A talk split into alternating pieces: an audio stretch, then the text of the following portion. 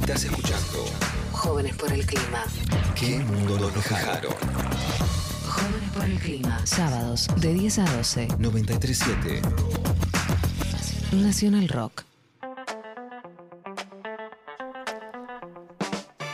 34 minutos pasaron de las 11 de la mañana. En el, la tanda siguió toda la discusión murciélago versus rata. todo- llega todo tipo de información respecto a los murciélagos. Mucha información de los Es murciélagos. un tema que hay que. Si te muerde un animal con rabia, tenés que colocarte 11 vacunas. Eh, sí, eso ¿Qué nos han carajos? contado recién. Verdaderamente no traten de evitar No, los animales obvio no. la- No, No lo, no toquen. lo hagan en sus casas. Porque aparte son vacunas que se dan en lo que sería el trasero. Entonces, Claro, eh, nada, de la duele. miseria te queda, no Claro, te puedes sentar no te puedes después. sentar.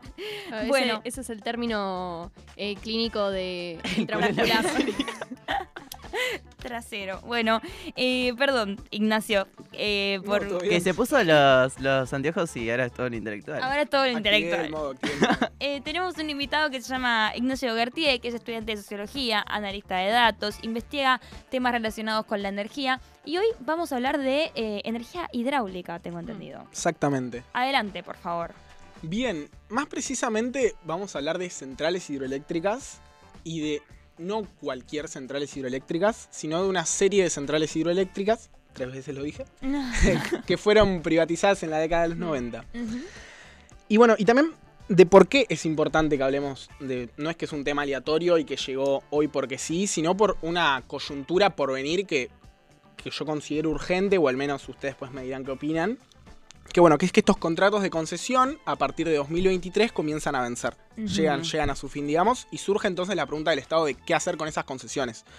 O sea, digamos que podría haber tres caminos posibles, que son que retornen a nuevas concesiones, que vuelvan a, a otras manos manos privadas. o a las mismas, que continúen de esa manera, que vayan a un control provincial, que hay algunas provincias que reclaman tener ese control, o que, bueno, vuelvan al Estado Nacional, que fue quien invirtió en su momento para esas centrales, a quien, digamos, podríamos considerar que le pertenecen legítimamente. Pero bueno, antes de, de adentrarnos en el tema de la desprivatización en sí, me parece que está bueno que tengamos en cuenta algo que hablábamos con Monza hace un rato, que ella me decía, yo no sabía que importaban tanto las centrales hidroeléctricas en la Argentina, porque cerca de un 22% de la energía hidroeléctrica que hoy consumimos en la Argentina proviene de centrales hidroeléctricas. Es un montón. Claro. Es un montón, sí, es casi un cuarto, digamos, de la energía que consumimos hoy proviene de centrales hidroeléctricas. Perdón, antes de seguir, Sí. importante interludio para contarles a quienes nos escuchan del otro lado qué es la energía hidráulica. Perfecto. Bien, sí, importante para que estemos hablando todos de lo mismo también. Por energía hidráulica o en energía generada a partir de aprovechamientos hídricos, tenemos que entender que es la energía que se genera por medio de, de centrales que consisten de lo que podríamos llamar tres partes, tres elementos, que es un embalse, es decir, eh, un lugar donde se almacena agua, digamos, Claro. la represa, que es- son las grandes obras y construcciones altísimas, quizás lo más Sí. visible cuando uno va a una central, que es por donde fluye el agua, que ahí tiene, digamos, unas compuertas que abren o cierran el curso del agua, y la, mm, la central generadora, digamos, donde ahí se genera, se mueven unas ciertas turbinas con el paso del agua, y así, digamos, se genera la energía. Ahí más o menos. Clarísimo. No sé Sí, si sí, claro. Unos diques. Eh, unos uno- buenos unos buenos diques. Bueno, sí, o sea, partir del movimiento del agua, dicho eh, Tal cual, Yana- se aprovechan saltos que pueden ser naturales o construidos, o sea, digamos, de la diferencia, ese salto De- donde cae el agua. Claro, diferencia geográfica, podríamos decir, del territorio. Sí, sí, de altura, de Claro, altura, sí, de de- altura. del curso de agua. Y ahí entonces esos saltos que se llaman saltos eléctricos, sí, sí, saltos eléctricos, mueven esta serie de turbinas y así se genera la energía. Es Clarísimo. brillante. Bien. Parece espectacular el sistema. Y entonces, bueno, dijimos que más o menos cerca de un 22% de la energía eh, eléctrica argentina ahora proviene de centrales hidroeléctricas. Pero si hacemos una, que como dijimos es importante, es un número considerable, pero si hacemos una comparativa con unas décadas atrás, en 1988, o sea, fines de la década de los 80, esa cifra estaba cerca del 47%, Uh. es decir, casi la mitad. Claro. Claro. Pe- Pero ¿qué beneficios tiene, digamos, la eh, energía hidráulica respecto a la energía, a otro tipo de, de generadores de energía? Yo entiendo, lo hemos hablado en este programa con gente que sabe mucho de energía, que un gran problema que tiene la Argentina es que, digamos, la, la- el territorio es muy grande y los lugares donde se genera la energía están muy lejos de los lugares donde tienen que abastecer, Eh, porque la población está muy concentrada principalmente en la provincia de Buenos Aires y, eh, bueno, eso genera como que sea más caro, más dificultoso y demás. No sé si la energía hidráulica tiene algún tipo de beneficio respecto, o sea, es muy técnico lo que estoy preguntando, No, no, no. puedes decir que no sabes, no pasa nada. No, no, no. So- sobre eso en particular, sí y no. Claro. O sea, no es que podés poner una central eléctrica acá en la esquina de Capital Federal. Claro, digamos. porque tampoco eh, el- como que no hay, no hay. Bueno, por ejemplo, en don- lugares donde hay que eso es porque hay montañas, por Claro. ejemplo, y suele O sea, ser el mucho más Parque fácil. Norte no, Claro, la estaría no. funcionando, digamos. Claro, lo que sí tiene que es una fuente de energía que es más barata que, que otras fuentes de energía, que las demás renovables, por ejemplo, por una cuestión de que primero no requiere divisas, o sea, no tenés que estar importando GNL Claro. o, Claro. o gas para la generación, sino que, bueno, utiliza los recursos naturales. Y además que es renovable en el sentido de que no se desperdicia agua. En el, la agua que ingresa, el agua que pasa es la misma. Claro. O sea, Claro. ventajas quizás por esos lados, pero igual me has dicho más económicas, me fui un poco. Eh, también la cuestión de que es una energía con una alta tasa de retorno energético. Por tasa de retorno energético entendemos, para decirlo así bien sencillo, la cantidad de energía que se utiliza para generar energía. Porque Claro. la energía, digamos, se genera con Claro. energía. Y cuando, mientras otras fuentes de, de energía tienen un gran costo, por ejemplo, eh, la solar o la eólica, los combustibles fósiles también tienen un, un costo de, de energía para su producción. La hidroeléctrica y la nuclear son las que tienen la tasa de retorno energético más alto y eso por lo tanto también las vuelve más Mm, baratas. Claro. Claro, y ahí hay algo fundamental, eh, bueno, como decías recién, es una energía renovable en el marco de la discusión sobre cambio climático, eh, que no es algo menor. Yo te quería preguntar también, Sí. porque, bueno, vos estás hablando de el destino de las centrales que ya existen, Sí, pero cuando hablamos de energía hidráulica o nuevas centrales que se pueden generar, también hay conflictos que los hay con todos los tipos de energía, la, la energía solar, el- eólica también, por ejemplo, usan minerales, eh, pero hay controversia sobre los impactos locales que pueden tener, por ejemplo, una represa en la alteración del ecosistema, eh, bueno, eh, local. Sí, de la cuenca. Sí, Eh, sí, es que efectivamente existen impactos sobre por las centrales hidroeléctricas que son importantes y que hay que tenerlos en cuenta. Existen resistencias, eh, hay mesas de gente que se organiza para que en contra de los nuevos proyectos y que por supuesto que hay que tenerlos en cuenta, o sea, son importantes y hay que considerar también un montón de cosas cuando pensamos sobre seguir avanzando en la construcción Claro. de nuevas centrales que van desde dónde van a ser, qué tipo de centrales, no es lo mismo una gran central hidroeléctrica que genera, eh, que tiene, no sé, mil megawatts de potencia instalada, como pueden ser que hay 5 o 6 en la Argentina, digamos, o un pequeño aprovechamiento que sea para una, capaz como preguntaba José, para demanda local de energía. claro. Eh, hay como que tener que considerar distintos puntos, o sea, pero igual como bien vos decías, no hay fuente de energía que esté como ausente de impactos, Claro. pero también hay que pensar entonces, yo creo que hay que mirar todavía más los impactos, o sea, enfocarse en esos impactos, en esas reivindicaciones que plantea la gente para, bueno, ya que como vemos que tiene tantas ventajas y puede ser tan importante, algunas que igual todavía no abarcamos, pero ahora si quieren seguimos como por esas ventajas, para, bueno, poner el foco sobre ellas para ver cómo mitigarlas. Sí, ¿no? Y estamos en un escenario que, por ejemplo, eh, charlamos al principio del programa, el Reino Unido eliminó la prohibición del fracking que estaba hace muchísimos años, o sea, hay un retroceso enorme en todo lo que implica eh, fuentes de energía y estamos a combustibles fósiles, así que en ese escenario me parece muy interesante discutir energía hidráulica. Eh, mucha- muchas veces las discusiones en relación a la instalación de ciertos proyectos eh, productivos tienen que ver con que terminan siempre en manos de privados, ¿no? Y creo que un poco con lo que traías tiene que ver eh, con que las concesiones también de estas centrales hidroeléctricas terminan el año que viene y se abre un abanico de posibilidades, ¿no? Eh, ¿qué, qué, qué significa que eh, estas represas estén en manos de privados? ¿Qué costo le significa al Estado? ¿Qué se está perdiendo ahí? Es que efectivamente también un poco, ahí voy a lo tuyo, Monse, pero retomo algo de lo que decía Merce, es que para mí hay que diferenciar los impactos de lo que es la construcción de la central de la gestión de la central. Claro. Claro. O sea, hay ciertos impactos por la construcción, que, so- que son quizás lo que llevan a estas mayores movilizaciones y demás, que son discusiones que están buenísimas, que habrá que tenerlas en sus momentos con los actores que tengan que estar presentes, pero distinto son los impactos asociados a la gestión y a lo que implica em, quién maneja las centrales hidroeléctricas. Claro. Porque en el momento que están concesionadas, el que toma las decisiones de cuándo abrir las compuertas o no, cuándo dejar fluir el agua, son las concesiones. Y justamente hay, hay un informe muy interesante del Grupo de Geopolítica y Bienes Comunes que plantea cómo em, de, con las concesiones lo que se... Se me fue la palabra. los criterios para la, la escorrentía del agua, es decir, para que el agua pase de un lado al otro, seguía por rentabilidad, digamos. Por Claro. qué momentos está más alta o más barata la energía. Entonces, bueno, guardamos el agua en el embalse, no cruza y eso tiene consecuencias río abajo. em, Claro. Porque, digamos, la central está ubicada en un río. Pero, bueno, ese río forma parte de toda una cuenca mucho más grande que cruza, cruza incluso provincias. Mm. Claro. O sea, Claro. y entonces, ¿cómo era lo último que me habías preguntado, Mon? Eh, en relación a las posibilidades que se abren ahora a partir del 2023 con la posible eh, estatización de estas eh, represas. Sí, o sea, las posibilidades son un montón y como bien decíamos, son de distintas dimensiones, son políticas, son económicas, son también incluso ambientales. Empezamos quizás por las ambientales que veníamos por ahí. Sí.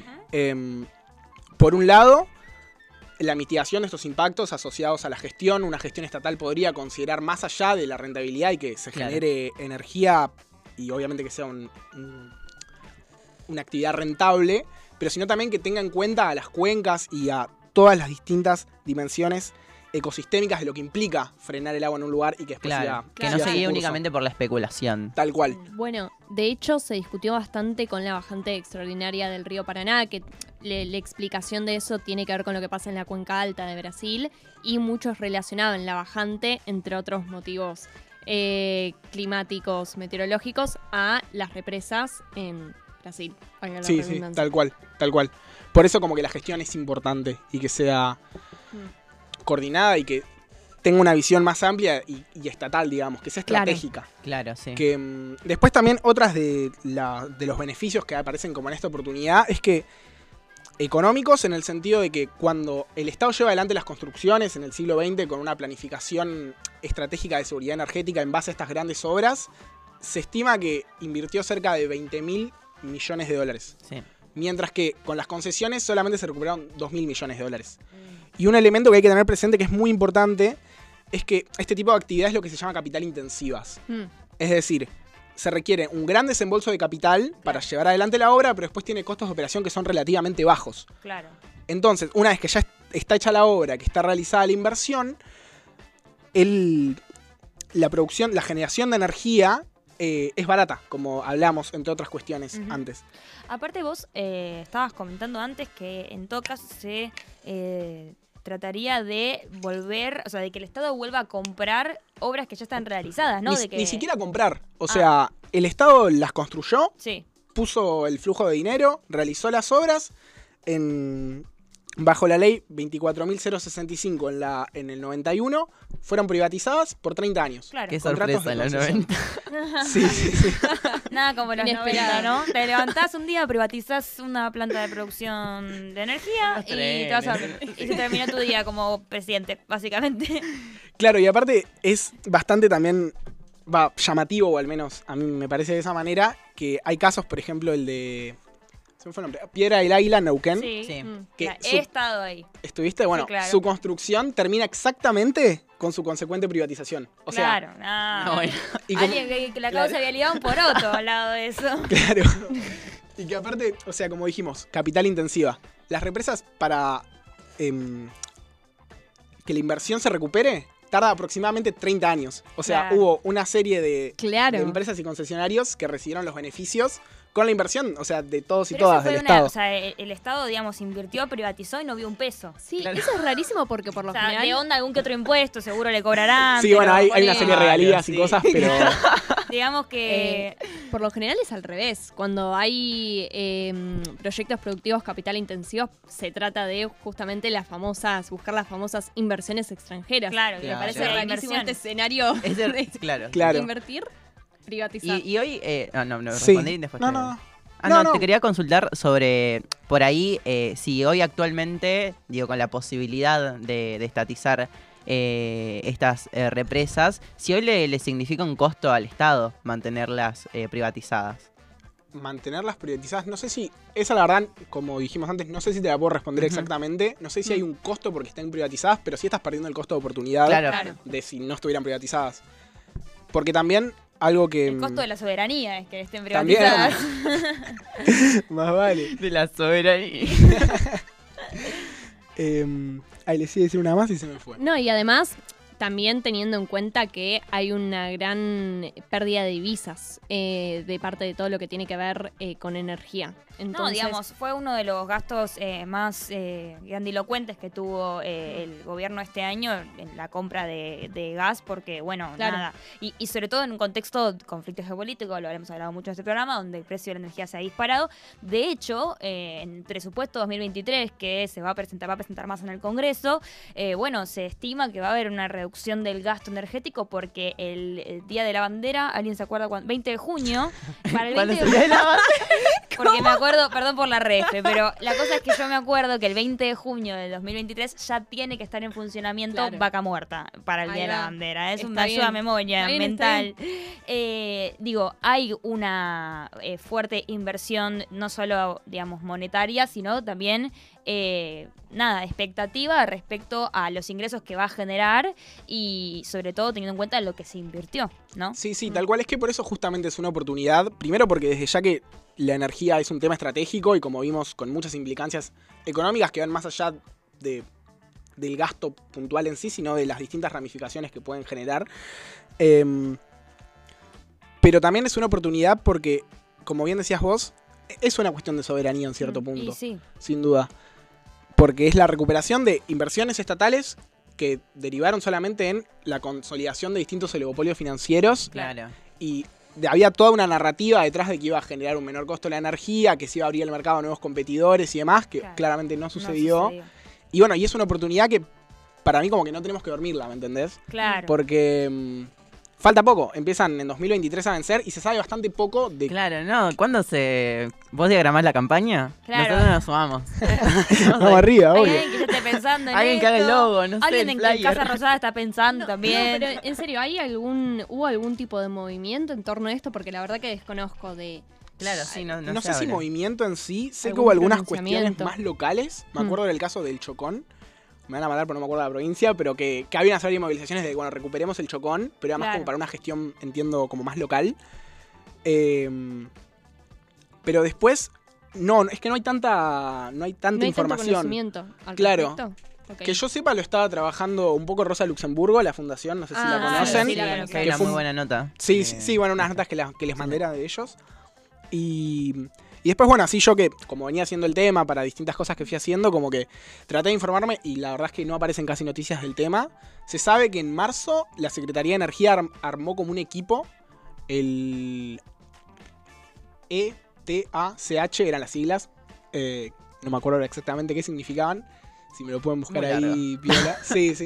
No, era equipo de, no sé qué, centrales hidroeléctricas Claro. de, Claro. de trabajo de actividades centrales y eléctricas, algo así. Que bueno, que planteaban la idea de, bueno, hay que ver cada caso puntual para ver qué hacemos, pero bueno, es todo lo que se sabe y no hay como un conocimiento masivo. Y para mí está bueno que está en la agenda pública, por eso un poco como Sí, que... Totalmente. sale esta digo, iniciativa. Todas las privatizaciones que se dieron en los 90 deberían ser parte de la agenda pública Total. de recuperación. Bueno, no, no, Sobre todo es porque la, la lucha, digamos, porque el Estado pueda administrar eh, suministros energéticos, es, es eso, no es una, es una lucha por la soberanía, pero también una lucha por la regulación de precios en una economía completamente, eh, digamos, desmayada a, a la inflación, por decirlo de alguna manera, ¿no? Y aparte en este caso para mí es como doble la importancia de lo estratégico, porque no solo es energía, sino también es agua. Y Claro. teniendo en cuenta de contexto de cambio climático y distintas como, bueno, habló recién Merce de la bajante del río, pero de sequías o demás, la pérdida de los glaciares, como que es también, son dos temas que sin duda tienen que estar regulados por el Estado y con una visión estratégica que vaya más allá. Totalmente. lo que y puede que se van a intensificar de acá al Sí, futuro. y me, y me hace Sí, acordar sí, un poco la discusión sobre la hidrovía también, este Mm. tema Recontra. de soberanía y cosas que están privatizadas, categoría cosas privatizadas desde los 90. Sin repetir y sin soplar. Qué triste. ¿Qué? No, de que es una buena, es una buena consigna. es una buena muchas, consigna sí. para jugar en vivo. Eh, Deberíamos, eh, sí. Trenes. investigar. Tre- Ay, oh. También buenos trenes. trenes. ¿Saben lo que cuesta ir a, no sé, a la costa? sin De tren? hecho, los trenes argentinos que hay son una hermosura. los que. Los de larga distancia. quedan, la Los que verdad, quedan. 100 pesitos un pasaje. No, no, hay unos precios eh, muy accesibles. Sí, sí. Con, te digo, o sea, para el pasaje más alto. local. La verdad, Obvio. si quieren venir a Mar Plata, no tenemos. Yo los tren. milito, los trenes. Eh. No, pero verdaderamente, digamos, un- es un servicio que, que es espectacular, que fomenta el turismo interno. eh, no sé, genere trabajo, un montón de, de cosas se me ocurren. A ver cuándo nos ponen unos buenos trenes bala, la verdad. Unos buenos trenes bala. No, que van a venir eh, a invertir en eso y después la gente se va a enojar. ¿Viste No, bueno. Ya pasó con los subtes de amianto de Macri.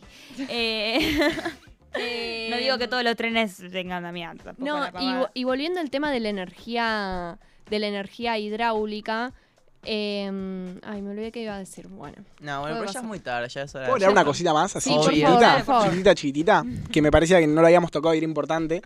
Que aparte, esta oportunidad que hablamos, entre otros los motivos que la verdad que son tantos que se nos quedan afuera, Sí. así que después podemos tirar alguna data, eh, es que podría ser un, punta, un puntapié clave para encarar la transición energética. claro. Porque esta recuperación sería no, no solo la recuperación de las centrales en sí, sino de un flujo de dinero para dar lugar a nuevos emprendimientos energéticos, Claro. Claro. sean hidroeléctricos o no, eso lo podemos discutir con otras. Hay otros temas a tener en cuenta. Pueden ser también de renovables, por ejemplo, que si bien les tiramos mucha tierra hoy, son importantes eh, que se desarrollen desde ya. Militaban en contra de las renovables. Claro. Y no, y sobre todo porque además, algo que se habla bastante es que la energía hidráulica es el mejor complemento para las renovables, en el sentido que las renovables, como sabemos, no se produce energía cuando no sopla el viento o cuando no Claro, hay sol. sí. Ujú. Claro. Y en cambio la energía hidroeléctrica es una energía estable Mm. Y que se puede detener su producción también en cualquier momento. Entonces, si estamos avanzando en una electrificación de la matriz energética y buscando dejar la- los combustibles fósiles, justamente el mejor complemento de las renovables es la hidroeléctrica Sí. y esta sería una oportunidad única. Bueno, claro, en ese marco también muchas veces se discute de la energía nuclear, está como esa cuestión de las energías de respaldo. Sí. Eh, lo que iba a decir antes es que también en este momento eh, hay muchas discusiones sobre todo, bueno, sobre hidrocarburos, está el- en marcha el plan gas, que son discusiones fundamentales, sobre todo entendiendo que, bueno, estamos en un marco geopolítico, como decimos siempre, muy complejo en cuanto al abastecimiento energético.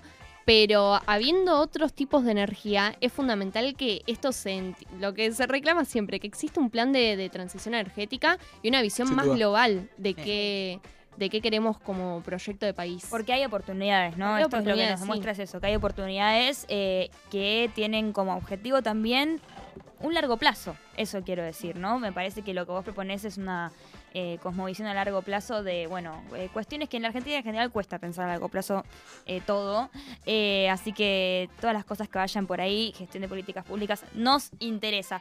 Pero este programa se tiene que terminar, porque ya está, es así, dura hasta Ya las 12 del Juan sale con la mochila. Sale, El productor la está mochila. directamente con la mochila, el, el abrigo puesto, váyanse, Yo no las quiero ver más. Faltan 20 minutos para salir de cursar. Ay, no, qué la feo, mochila. qué feo hacerle eso a los docentes. Sí, ya es sé, horrible. está mal, pero bueno, es lo que hay. Está bien, Acá nos está bien. dicen, justamente, nos mandan un mensajito. Hola, Merce, José, Monse. Tengo archivado terminar la facultad, pero voy avanzando de a poquito a poquito. Soy lo ¿Quién no? opuesto a Merce. Saludos, Leo. No sé si tan lo opuesto, ¿eh? No, no me parece. No, no, no. Bueno, eh, te- tenemos que dar fin a este programa. Tenemos que dar fin a este programa. Muchísimas gracias. Por acá por eh, el Twitch dicen gracias, gracias Nachito. Ah, Así muchísimas que- gracias, Ignacio Bertier. Muchísimas gracias. por acercarnos, bueno, toda esta información respecto a eh, la energía hidráulica, que es muy interesante, verdaderamente. no, muchas gracias a ustedes. Por favor, eh, vendrás en otra oportunidad. eh, si lo has pasado. ¿Lo pasaste bien? Sí, sí, re cómodo. Perfecto. Bien, no te maltratamos, nada. de No, eso. no, para nada, para nada. No en cámara, por lo menos. A mi izquierda, Mercedes Pombo. A mi derecha, Monse Tolava. Esto es ¿Qué mundo nos dejaron? Yo soy José Amor. En la producción estuvo Juan Bueller. Y en la operación, Luciana Ballarino, que pobre, bueno, nada, se tuvo que inyectar porque tenía, lo murió un perro con rabia. Rabia. La vida es así. Eh, cuídense, buen fin de semana. Nos vemos el próximo sábado a las 10 de la mañana para hacer otro programa de ¿Qué mundo nos dejaron? Adiós.